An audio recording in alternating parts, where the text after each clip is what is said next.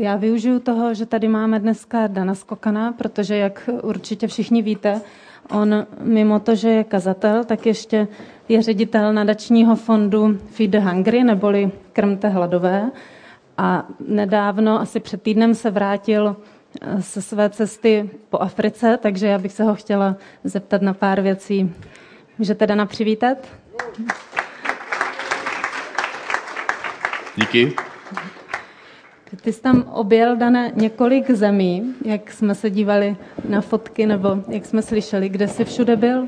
Tak eh, byl jsem v Ugandě, pak jsem eh, v Ugandě jsem byl v hlavním městě v Kampale, pak na severu Ugandy v Kitgumu a pak jsem musel skočit zpátky do hlavního města, abych se přesunul do Jižního Sudánu, což vlastně je teďka nedávno nový stát a pak jsem byl ještě v Keni v Nairobi. A hlavní cíl té cesty byl? Tak eh, vlastně z České republiky organizace Kremte hladové, to znamená i pravděpodobně některý z vás, možná i mnohý, mnozí z vás, eh, posíláme vlastně eh, peníze nebo respektive přesněji jídlo na různé místa v těch místech, které jsem zmínil a vlastně školy nebo děti ve školách tam dostávají většinou risotto nebo, nebo nějakou kaši s fazolema a vlastně díky tomu vytrvale chodí do školy. Ve školách vlastně není běžný, že dostanete jídlo eh, zadarmo, to není běžný ani v českých školách tedy, ale eh, protože víme, že ty děti často nedostanou jídlo ani doma, tak eh, naším cílem je dát jim jídlo ve škole, aby měli rodiče i děti motivaci vlastně do té školy jít nebo ty děti do školy poslat. A vlastně samozřejmě potom není ve škole žádná absence například, takže dítě, který má malárickou, malárickou horečku, tak eh, dorazí každý den do školy, protože v nemocnici dostane pouze injekci, ale ne jídlo. Takže pro jídlo si potom dojde do školy a večer si dojde do nemocnice pro další injekci proti malárii. Hmm. A cena toho obědu třeba je jiná než tady, že když, když se podíváme na to, za kolik je člověk tam v těch místních podmínkách schopen vyžít, přepočtu na, na české koruny? Tak eh, jsou, teď vlastně to jsou dvě otázky, za kolik může vlastně místní člověk vyžít. Tak eh, například v Ugandě, abych dal konkrétní příklad, je 50% nezaměstnanost, to znamená, že jeden chlap práci má, druhý chlap práci nemá a eh, pokud ji má, tak si vydělá přibližně tak 3000 korun měsíčně. Pokud vás kilomouky vyjde na 5 korun, je to dobrý, ale pokud najednou zjistíte, že kilo mouky vás stojí 30 korun a máte 3000 měsíčně, eh, tak se vám to eh, celý, celý váš měsíční rozpočet trošku zkomplikuje a zjistíte, že vlastně na konci měsíce eh, budete jíst jenom tu mouku. To znamená, že vlastně 50% toho jídla, co tam lidi jedí, tak je kukuřičná mouka, z toho si dělají vlastně buď kaši, anebo si dělají placky, tomu říkají čapaty, a pokud máte dost peněz, tak si k tomu koupíte fazole. Eh, pokud jste Evropan jako já, tak, eh, tak vám tam k tomu dají slepici nebo kuře, ale mm, jejich kuřecí stehínko je podobný našemu kuřecímu křidílku. Jo? To, to jejich kuře se prostě tak nevypase. Jako. Přece jenom i na tom kuřeti poznáte, že prostě v té zemi není dostatek. No. Že má hlad. Jich to kuře asi mělo hlad ještě dřív, než ho skrouhli na talíř. A, a potom se můžeme bavit teda ještě o tom, kolik, kolik nás stojí to jídlo pro ty děti, ten oběd eh, v té škole. Pokud dostávají od nás risotto, což je, což je takový eh, dehydrovaný dehydrovaný polotovar, který tam posíláme, eh, zatavený v igritových sáčcích, takže to vydrží prostě v horku, vlhku třeba i dva roky a ve chvíli, kdy to otevřou a nasypou to do horké vody a povaří to, tak vlastně z toho vznikne takový eh, risotto, v kterým je dehydrovaná sušená zelenina a sušený sojový maso. A pokud mají nějakou vlastní ještě zeleninu, tak si to tím můžou obohatit, přichutit. No a vlastně tohle risotto jedna porce nás stojí korunu 80. A nebo pokud si kupují eh, vlastní mouku a vlastní fazole, což je třeba na severu Ugandy, Irena Gleason jako misionářka z Austrálie, která tam je už 20 let. 16 let vlastně bydlela v karavanu a obětovala jim vlastně od svých od svojí dospělosti, prostě dneska už je 68-letá žena. Ptal jsem se jí, jak dlouho tam chce ještě vydržet, tak říkala, že ještě 20 let by tam ráda vydržela. tak eh, ona jim kupuje tu kukuřičnou mouku a fazole a vlastně um, takový oběd nás vyjde na 4 koruny v takovém případě. Takže mezi dvouma a čtyřma korunama se pohybuje vlastně cena toho oběda pro to dítě eh, pro nás, když jim kupujeme tuhle potravinu v Ugandě, v Keni, v Jižním Sudánu konkrétně teda. Mm-hmm. my jsme se bavili včera eh, s Danem o tom, že když posílám pravidelně jako za naši rodinu 200 korun českých, tak pro nás to není taková jakoby částka, ale dá se to přepočítat eh, na množství jídla. Přesně tak. Pokud vlastně ten oběd stojí 4-5 korun, nebo respektive ta Irena, když ona jim dává snídaní a oběd, například ona má školu, má několik škol, má tam 8 tisíc dětí, za těch 20 let vlastně, když se tam přistěhovala, tak začínala s 30 dětma, ale za ty roky vlastně si vychovala vlastní učitele, vlastní pracovníky a má tam 8 tisíc dětí, tak eh, když snídaně a oběd nás stojí 5 korun v jejím případě, tak 200 korun je eh, víc než... 40. To je prostě 40, 40 dní. To dítě dostane jídlo na 40 dní. Snídaní a oběd. To znamená to, že snídaně bude kukuřičná kaše nebo kukuřičná mouka uvařená ve vodě, bez cukru a bez mlíka. Takže eh, to by nikdo z nás asi nejet. A k obědu dostanete tu samou kaši, akorát, že uvařenou trošku víc, přisypanou jí trošku víc mouky, takže to zhoustne na takovou opravdu jako kaši skoro až knedlík. A na to dostanete prostě půl nabíračky fazolí a, a máte oběd. A e, já, když jsem to viděl poprvé, tak jsem si říkal, to prostě se ne, jak to můžou jíst jako každý den, protože já vím, že když dostanou to risotto, když dostanou kontejner risota v té škole, kde je 120 tisíc obědových porcí, tak to znamená, že to mají na celý školní rok, na těch 12 měsíců minus prázdniny třeba, jo. Ale představa, že bych jedl každý den risotto, je pro mě dost, dost nepohodlná a myslím si, že nikdo z nás by to asi jakoby... Myslel jsem si, že to není možné, aby to jedli furt. Takže jsem se ptal, jak to, že to ty děti jedí. A ty učitelky mi vždycky vysvětlili, že to je hrozně jednoduchý. Protože neměli snídaně a nedostanou doma večeři, tak eh, si potom druhý den rádi dají risotto.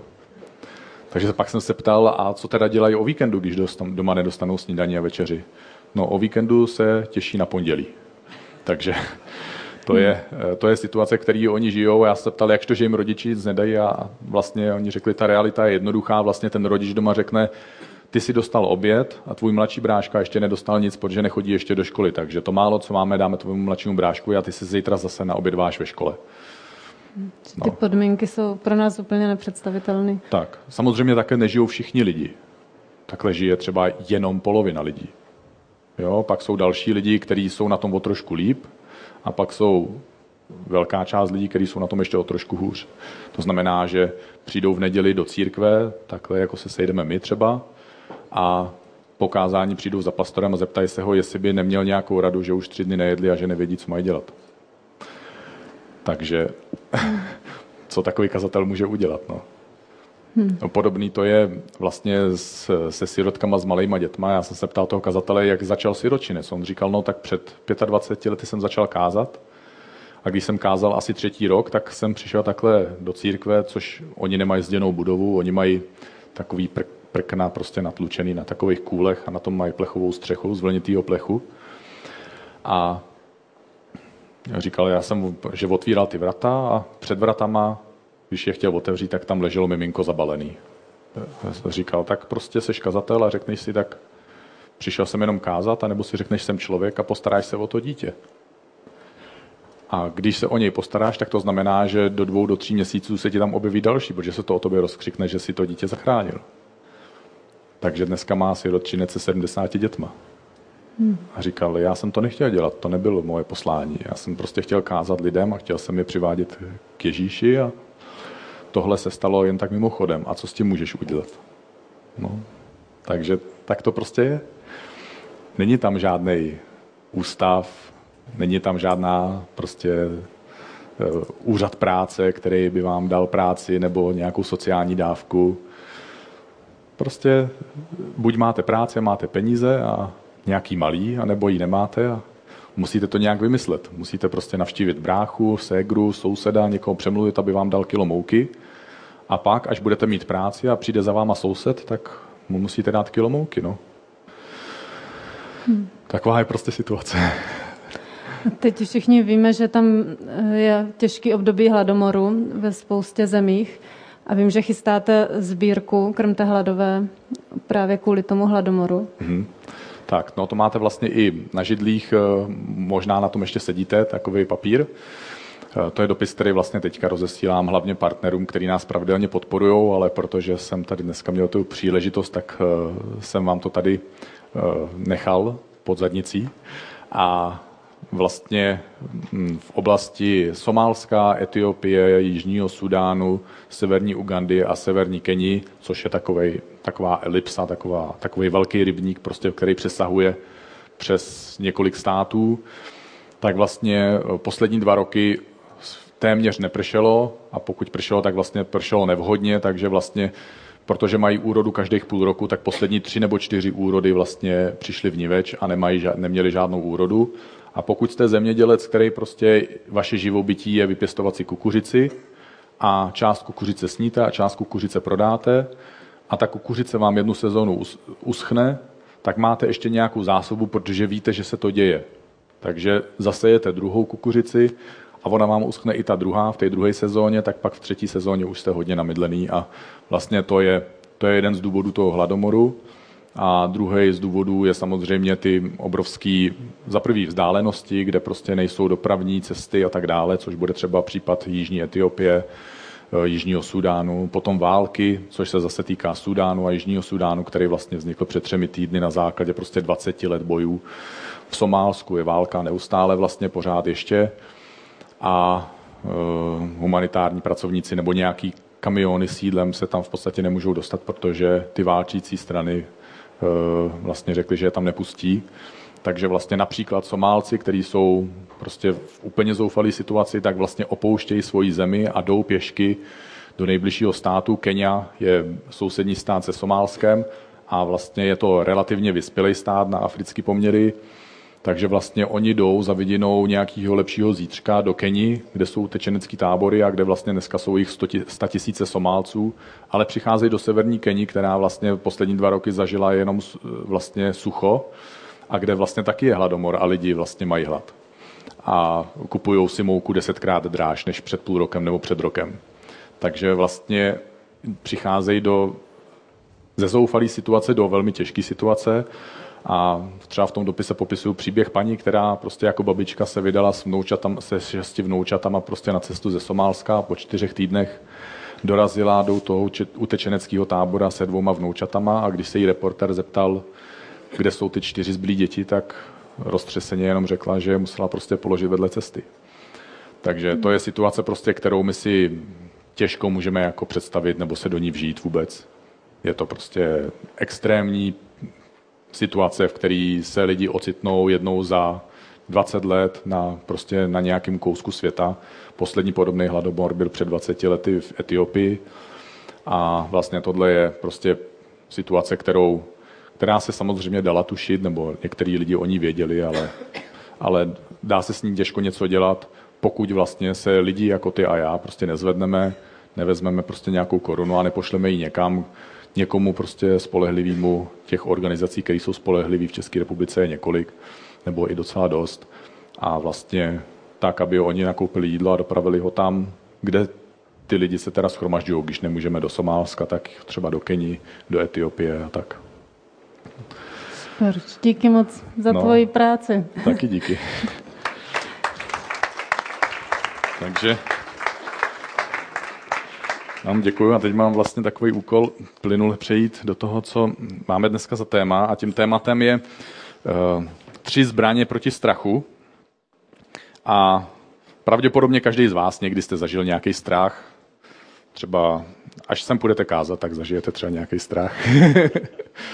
Ale uh, každý z nás má prostě nějaký strach a jsou různý druhy strachu.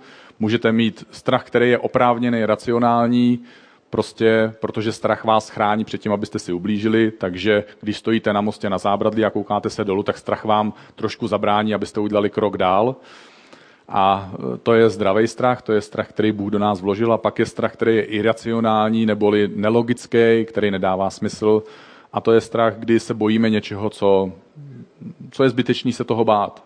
Takže já třeba, když jsem byl malý, tak jsem se díval na televizi, eh, což jsem zrušil teďka už jako velký, protože jsem dospěl a zjistil jsem, že jsou, sam, jsou tam samý blbosti. Ale jako malý jsem se na to hrozně díval a díval jsem se na ty kriminálky. A pak, když jsem šel s odpadkovým košem, tak jsem se bál toho stínu ve skle. takže, takže jsou různý druhy strachu. Když jedu do Afriky, tak se mě taky třeba lidi ptají, jestli se nebojím, co kdyby se něco stalo. Ale to je právě ten iracionální strach. Protože já nevím, nemám žádný důkaz o tom, že by se něco mělo stát. Takže pokud používám svoje zbraně proti strachu, tak eh, se nemusím bát. A no, já bych chtěl přečíst jeden verš z Bible, který, kde apoštol Pavel eh, píše Timoteovi a píše mu, proto ti kladu na srdce, aby zrozněcoval oheň božího daru, kterého se ti dostalo vkládáním mých rukou. Neboť Bůh nám nedal ducha bázlivosti, nedal nám ducha strachu, nýbrž dal nám ducha síly, nebo řeknu taky moci, dal nám ducha lásky a rozvahy. Nestyď se tedy vydávat svědectví o našem pánu, ani za mne, jeho vězně se nestyď, nýbrž snášej spolu se mnou všechno zlé pro evangelium a k tomu ti dá sílu Bůh. Tohle je vlastně uh, jenom útržek z toho dopisu, kde Pavel píše Timoteovi, což byl něco jako jeho žák a vysvětluje mu, proč by se neměl bát a dává mu vlastně tady takový tři důvody, proč se vlastně bát nemusí. A Pavel vlastně na začátku Timoteovi říká, aby neměl strach rozněcovat ten dar, který je v něm. Každý z nás, každý z nás, jak tady sedíte ty a já, v každém z nás je nějaký dar. Máme nějaký sny, nějaký touhy, nějaký cíle a máme nějaký dary, který do nás Bůh vložil a můžeme něco dělat. Jsme schopní prostě dělat nějakou práci, pomáhat lidem, starat se sami o sebe. A máme, máme spoustu darů, který používáme a máme některé dary, které nepoužíváme. A člověk může mít někdy strach používat svůj dar. A ten strach pramení jenom z jednoho důvodu, a ten strach pramení z toho, co se stalo Adamovi, to se stalo i nám. My se vlastně bojíme lidí a bojíme se toho, že selžeme. Když eh, jsem byl teďka v Ugandě, tak eh, jsem jel kolem krásného hotelu, takový rozestavený obrovský budovy, to byl hotel o velikosti skoro jednoho hektaru. A říkal jsem tomu řidičovi, tomu kazateli, jsem říkal, to je hezký, tady stavíte hezký hotel. A on říkal, no k tomu hotelu se váže příběh. Jeden bývalý ministr eh, byl hodně skorumpovaný a nahrabal si během vlády hodně peněz. Když, když jeho vláda skončila, tak začal stavět tenhle hotel a protože to bylo všem hodně podezřelý, tak mu zavolali a řekli mu, že si, že si jedou k němu pro dokumenty a pro jeho finanční výkazy, aby zjistili, kde vzal peníze na to, že může stavět tak velký hotel, když předtím nikdy nepodnikal. Než k němu dorazili, nebo když k němu dorazili, tak ho našli mrtvýho na zemi, protože dostal infarkt ze strachu, co ho čeká. Takže strach může být někdy i velice mocná síla, která může zastavit i tvoje srdce a znáte sami sebe, že někdy strach zastaví vaše kroky, protože máme někdy takový strach, že neuděláme to, co jsme si přáli udělat. Proto Pavel píše, že Bůh nám nedal ducha strachu. On říká, že jsme jiní lidi. Říká, že Bůh nám dal něco jiného než ducha strachu, že nám dal jiného ducha. Je to duch síly, je to duch lásky a je to duch rozvahy. Většina pohádkových příběhů nebo i většina příběhů ze života o úspěšných lidech obsahuje vlastně tyhle tři ingredience nebo přísady, z kterých se ten příběh upeče. Vždycky je tam nějaká boží moc, boží síla, nějaká nadpřirozená část, kdy hloupýmu Honzovi pomůže prostě víla, jo, nebo tady je, je pár Honzů, tak oni se smějou. nebo vám, eh, nebo řeknu třeba příběh o muži, který se jmenoval Charles Goodyear. To je skutečný příběh a on, možná, že vám to jméno něco říká, protože jsou pneumatiky Goodyear a pokud se vám to spojuje, tak se vám to spojuje dobře, protože Charles Goodyear byl člověk, který vymyslel, že když vezme obyčejný přírodní kaučuk a udělá s ním určitý chemický proces, takže z něj vznikne pryš a jsou z toho dneska pneumatiky, které používáme. Nebyl jediný, kdo to vynalezl, protože současně, nebo v podobnou dobu na jiném konci světa v Anglii to vymyslel ještě jiný muž. Ale Charles Goodyear eh, dělal pokusy mnoho let. Ve skutečnosti dělal pokusy tak dlouho, že jeho rodina už neměla z čeho žít. Takže všichni jeho přátelé a kamarádi i příbuzní ho přemlouvali, aby už přestal dělat pokusy s tím kaučukem, protože jeho rodina živoří, žije v kůlničce a nemají co jíst. Takže všichni ho opustili, všichni ho přemlouvali, ať to nedělá, všichni ho o to odrazovali, ale on měl přesvědčení, že to prostě musí jít. A já vždycky, když vidím takovýhle příběhy, nebo čtu takovýhle příběhy, nebo slyším o takovýchhle lidech, tak si říkám, kde berou takový silný přesvědčení, že půjde něco, co ještě nikdo nedokázal. A já jsem přesvědčený, že to je ta boží inspirace. On prostě z nějakého záhadného důvodu je přesvědčený, že ačkoliv všichni tvrdí, že to nepůjde, ačkoliv všechny dosavadní vědomosti tvrdí, že to není možný, tak on je přesvědčený, že to půjde. A to není, buď jste blázen, anebo se vám to podaří a pak jste zázračný slavný člověk. Takže e, pro mě v tomhle tom vidím jednu z věcí, kdy Bůh působí v našich životech a kdy v našich životech je v akci Boží síla. Taky věřím v to, co říká Bible a co říká Ježíš Kristus, že Boží moc je tady k tomu, aby mohla působit v našich životech. Takže my se můžeme modlit a Bůh může na naše modlitby odpovídat. Proto my věříme, proto nemusíme mít strach. To je jedna ze zbraní proti strachu. My věříme, že Bůh je mocný a nejenom, že je mocný, ale že je všemohoucí. To znamená, že nás dokáže inspirovat myšlenkama, který by nás normálně napadnout nemuseli. To znamená, že může udělat věci, které by se normálně stát neměly. A líbí se mi rčení jednoho kazatele, který říká, je mi jedno, pokud zázraku říkáte náhoda, důležité pro mě je, že se zázrak stane v době, kdy já se modlím. A tahle zbraň proti strachu je silná a mocná. My se můžeme modlit a můžeme věřit, že Bůh má svoji moc, že ta moc je dostatečná k tomu, aby dokázala změnit naše okolnosti, aby nám dokázal dát myšlenky, které dokážou změnit náš život, aby my jsme dokázali nasměrovat svůj život jiným směrem. Pak eh, Pavel zmiňuje, že nám nedal jenom, Bůh nám nedal jenom ducha moci, ale že nám dal taky ducha lásky. A teď láska to je eh, takový hodně používaný pojem a dneska si myslím, že je i trošku špatně chápaný, protože vlastně většina z lidí si dneska představuje pod láskou určitý něco jako romantický splanutí, prostě co trvá krásně, člověk je jako povznesený. A samozřejmě to je jedna, jedna z podob lásky. Je, ale láska je, má mnoho, je jako diamant a má mnoho hran, mnoho stran a existuje láska mezi mužem a ženou, existuje má, láska mezi přáteli, může existovat láska mezi rodičema a dětma, mezi matkou a dítětem například, nebo mezi otcem a dítětem. Může existovat láska mezi bratry, bratrská láska. A jsou to různé druhy lásky a tady ta láska, o které mluví Pavel, není láska, která je krátkodobá. Protože pokud tahle láska má být zbraní proti strachu, tak to nemůže být krátkodobá láska. Protože strach přichází v životě znovu a znovu. Ale láska, o kterou já se potřebuju opřít, musí být láska, která, na kterou já se můžu spolehnout. To znamená, že to musí být láska, která má závazek. A to je takový dneska trošku prostý slovo i, protože lidi se neradi zavazují. Takže třeba dneska je běžný, že se neuzavírá manželství, protože řeknou, že je to jenom kus papíru. A mají pravdu, protože manželství je jenom kus papíru, pokud k tomu nepřidá člověk závazek. Pokud tomu dáte závazek, pak manželství není jenom kus papíru, ale je to trvalá záležitost a můžete se o to opřít. A taková, takový pár nemusí mít strach. A ten strach nemusí mít, protože je tam ten závazek. Takže láska, o který mluví tady Pavel, není láska, která je lidská, ale mluví o lásce, která je boží.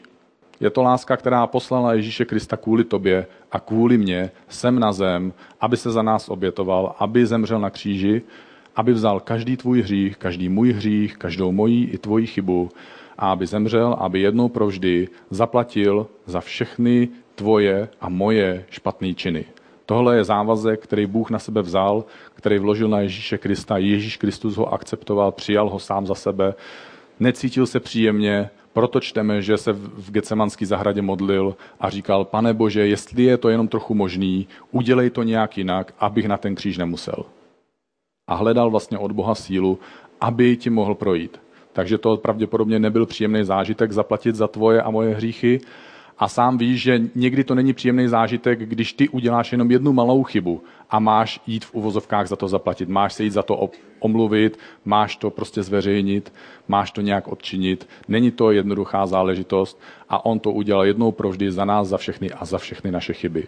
A tohle je láska, kterou Bůh prokázal na kříži a my se o ní můžeme opírat. Je to naše zbraň proti strachu. My se nemusíme bát, že by nás Bůh chtěl opustit, nemusíme se bát, že by nás Bůh chtěl nechat v naší kaši, jenom proto, že my jsme blbí.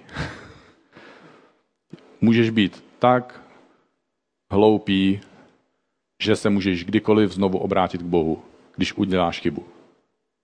A to je láska, na kterou se můžeš spolehnout. To je láska, na kterou se spolíhám a je to jedna ze zbraní, kterou, o kterou ty se můžeš opřít, protože tahle láska je věčná. Možná, že znáte přísloví sejde z očí sejde z mysli, ale v tomhle případě to přísloví neplatí. Tahle láska je silnější. Je to láska, která se dokáže obětovat a někdy lidi dokážou prokázat, že taková láska přibývá i v nich. Proto pokud máte kolem sebe někoho, kdo vás má rád takovým způsobem, že máte pocit, že by byl ochotný se pro vás obětovat, když se teďka zamyslí, že si takový lidi existují, tak mám takový tušení a odvážím si typnout, že to nebude moc lidí, který teďka spočítáš. Že by byli takovýma lidma, že by byli ochotní se za tebe obětovat. Ale pokud zjistíš, že někdo takový v životě je, je to jeden, dva, možná tři lidi. Možná je to tvůj životní partner, možná je to tvůj přítel, kamarád, možná jsou to tvoji rodiče. Moc lidí to ale nebude. Ale takový lidi by si, by si měl cenit a měl by si do takových lidí investovat svoji lásku zpátky. Protože to je jediný, čím ty můžeš zaplatit jejich ochotu se obětovat a jejich závazek vůči tobě. Protože nikdy tenhle dluh, který oni vytvořili tobě, nikdy nebudeš schopný ho splatit. Když člověk se obětuje pro někoho druhého, tím, když mluvím teďka o lásce, tak to trošku nakousnu, tak obětovat se znamená, že je tam nějaká oběť. A každý z nás ví, že oběť znamená, že dochází k nějaké ztrátě a že něco musí bolet. A láska je taková. Jestli někoho opravdu miluješ, tak budeš ochotný někdy obětovat něco, co se ti zrovna nehodí. I když se ti to zrovna nevyplatí. Pak je tady třetí zbraň, o které Pavel mluví, a to je, že Bůh nám dal kromě ducha síly a lásky, dal nám ducha rozvahy. Já tomu budu říkat taky trochu eh, zdravý selský rozum. Eh, tenhle duch rozvahy, rozvážný člověk, kdo to je vlastně? Rozvážný člověk bude někdo, kdo je klidný, uvážlivý, chladnokrevný možná, vyrovnaný, obezřetný. Rozvážný člověk bude ten, který bude rozdělovat strach na dvě skupiny. Na strach, který je smysluplný a když bude stát na okraji propasti, neudělá další krok. A na strach, který nedává smysl. Co kdyby spadlo s tebou letadlo? Co kdyby se něco stalo, když někam jedeš? Tohle, tahle věta, která začíná co kdyby, je vždycky velká lež. A tvůj nepřítel ji vždycky použije a někdy naše vlastní mysl ji používá proti nám samotným. Ale co kdyby ses nenarodil? Co kdyby si zemřel v prvním roce svého života? Co kdyby si zemřel a teď můžeš prostě používat já nevím, kolik ti je, jestli je ti 30, tak máš 30 roků, 30 co kdyby. Na každý den můžeš mít co kdyby. A z toho nemůžeš žít. Takže rozvážný člověk dokáže tyhle dvě věci rozdělovat. Bible taky popisuje, že nerozvážný člověk se snadno natchne a snadno o svoje nadšení přijde. Taky třeba popisuje to, že nerozvážný muž snadno vleze k ženský do postele, ale potom taky dokáže snadno od té ženský odejít. Takže uh, já bych nesázel na, na nerozvážného životního partnera. Pak Pavel mluví třeba v Novém zákoně o nerozvážném používání duchovních darů. Takže potom se třeba až do dnešní doby uběhlo 2000 let od té doby, co je napsaná Bible, a stejně jsou lidi schopní nerozvážně používat duchovní dary. A pak se dočtete v novinách, že lidé skrze modlitbu chtěli léčit svoje dítě a léčili ho modlitbou a vírou tak dlouho, až to dítě umřelo. Ty rodiče dneska sedí ve vězení. Protože když budeš mít rozvahu, tak budeš používat jak boží moc, tak selský rozum. Takže pokud je člověk rozvážný a obezřetný, tak hledá radu od Boha a hledá radu od zbožných lidí. Od lidí, kteří svojí vírou a svojima činama prokázali, že dokážou mít výsledky. Takže potom rozvaha může být další zbraní proti strachu. Protože rozvaha tě chrání před špatnýma rozhodnutíma a rozvaha tě brání před nesmyslným a nepodloženým strachem. Takže my máme tři zbraně proti strachu. Máme boží moc, máme boží lásku k dispozici a máme i boží moudrost a rozvahu. A jak teda můžu překonávat strach? Můžu to dělat tak, že si připomínám, že Bůh je na mojí straně. Můžu vyhledávat vztahy s lidma, který mají ty výsledky a to ovoce, že je vidět, že Bůh je na jejich straně. Abych se od nich inspiroval, abych se od nich učil. Můžu si připomínat Boží lásku a můžu v ní věřit. Můžu se na ní spolíhat a můžu vyhledávat lidi, kteří vyzařují Boží lásku, který se tak chovají. Ne proto, abych je vysál, ale proto, abych ji přijal a mohl dát dál. A taky si můžu připomínat, že mám být rozvážný a že se můžu poradit s lidma a že se můžu poradit s Bohem. A osmý verš, Pavel Timoteovi v osmém verši říká, proč kromě normálních životních situací, proč nám Bůh dává tyhle zbraně proti strachu? Proč máme bojovat proti strachu? Strach je na, naším nepřítelem nejenom v normálních životních situacích a ve vztazích a když chcete rozvíjet podnikání nebo chcete uh, budovat svůj vztah uh, s někým dalším, ale strach nám může bránit ještě ve dvou věcech, což uh, píše právě pro křesťany a píše to Timoteovi a proto já to tady taky dneska zmíním. Píše nám, že se nemáme bát podělit se o evangelium. Nemáme se bát říct lidem o Ježíši Kristu. To je taky jeden ze strachů, kterým čelíme. Nevěřící, nevěřící člověk tomuhle strachu nečelí, protože se od, o, o evangelium nebo o zprávu o Ježíši Kristu dělit nepotřebuje, protože ji třeba ani nezná. A pak je, je další strach, a to je strach přiznat se k tomu, že patřím k těm věřícím, k těm šílencům, který, který věří v Boha, který mají tu berličku. A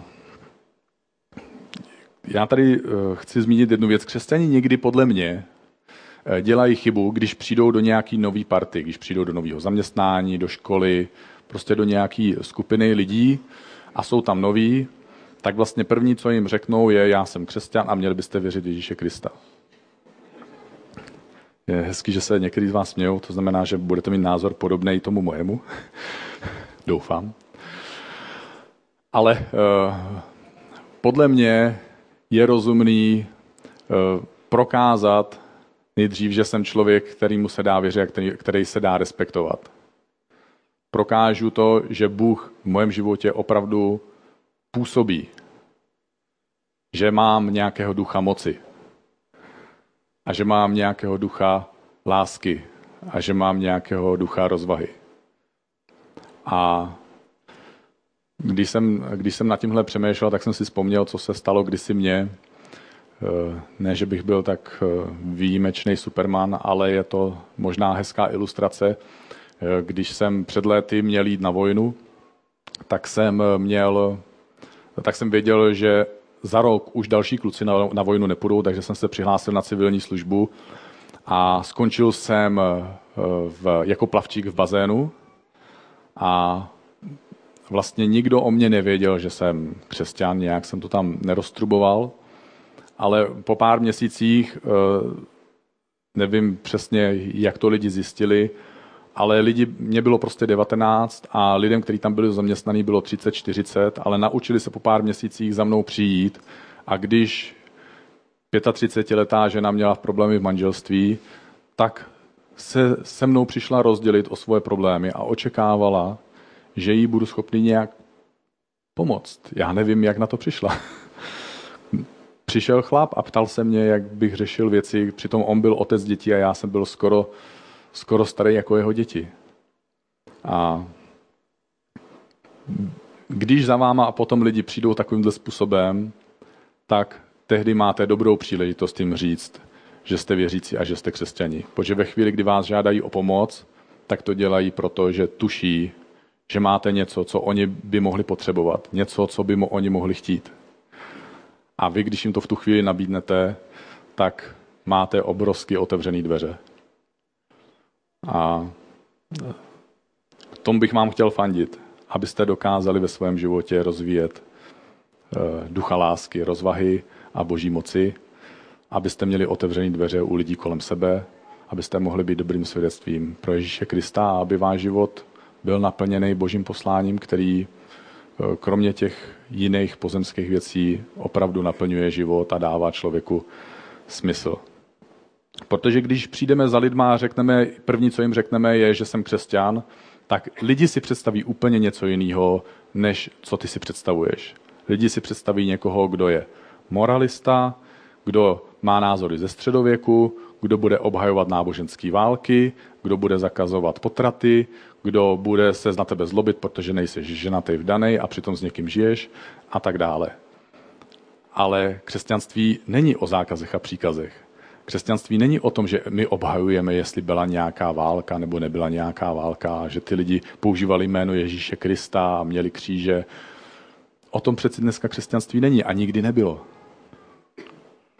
Takže lidi nejdřív musí pochopit tebe, aby mohli potom pochopit zprávu, kterou jim chceš předat. A my teďka budeme mít večeři páně. Než ji budeme mít, tak ještě zmíním myšlenku, kterou jsem si tady napsal, proto tady nekoukám na ten papír, protože tady, bál jsem se, že bych o ní přišel. A ta myšlenka se vrací k tomu mít rozvahu, protože eh, je hezký, když můžeme trpět pro Ježíše Krista, ale když se někdy rozlídnete kolem sebe, tak máte pocit, že někdy lidi netrpí pro Ježíše Krista, ale trošku pro svoji hloupost. Takže pojďme, pojďme být rozvážní, pojďme být plný lásky, pojďme být plný boží moci. Pak stojí za to trpět pro Ježíše Krista. A když budeme mít večeři páně, co si tím chceme připomenout? Chceme si tím připomenout, že Ježíš Kristus byl a je skutečná osoba a že Ježíš Kristus je někdo, kdo může být v tvém životě v tuto chvíli, právě teď na tomhle místě, že je to někdo, kdo zemřel za tebe a za mě. Zemřel za naše hříchy, zemřel proto, aby my jsme nemuseli mít strach. Zemřel proto, aby boží moc nám byla dostupná. Zemřel proto, aby jsme měli jistotu, že Bůh nás miluje, protože Bůh tak miloval svět, že obětoval Ježíše Krista za tebe a za mě. Aby když v něj ty a já uvěříme, aby jsme nezahynuli, ale aby jsme měli věčný život. Proto máme večeři páně aby jsme si tohle připomněli. Protože není úžasný jenom to, že Bůh mi pomáhá, že Bůh pro mě udělá zázrak, když se modlím, ale je úžasný, že i dnes, kdyby náhodou se něco stalo, tak vím, kam jdu. Můj život má směr. Moje jméno je zapsané v knize života. To je to, co si připomínáme, když máme večeři páně. Proto tě chci pozvat, aby si přišel, aby si vzal chleba, aby si vzal víno a aby si připomněl, že Ježíš se obětoval, že roz, nechal rozlámat svoje tělo a nechal prolit svoji krev, aby my jsme mohli být na téhle cestě a aby jsme měli vždycky otevřený dveře k Bohu. Přeji vám hezký zbytek večera.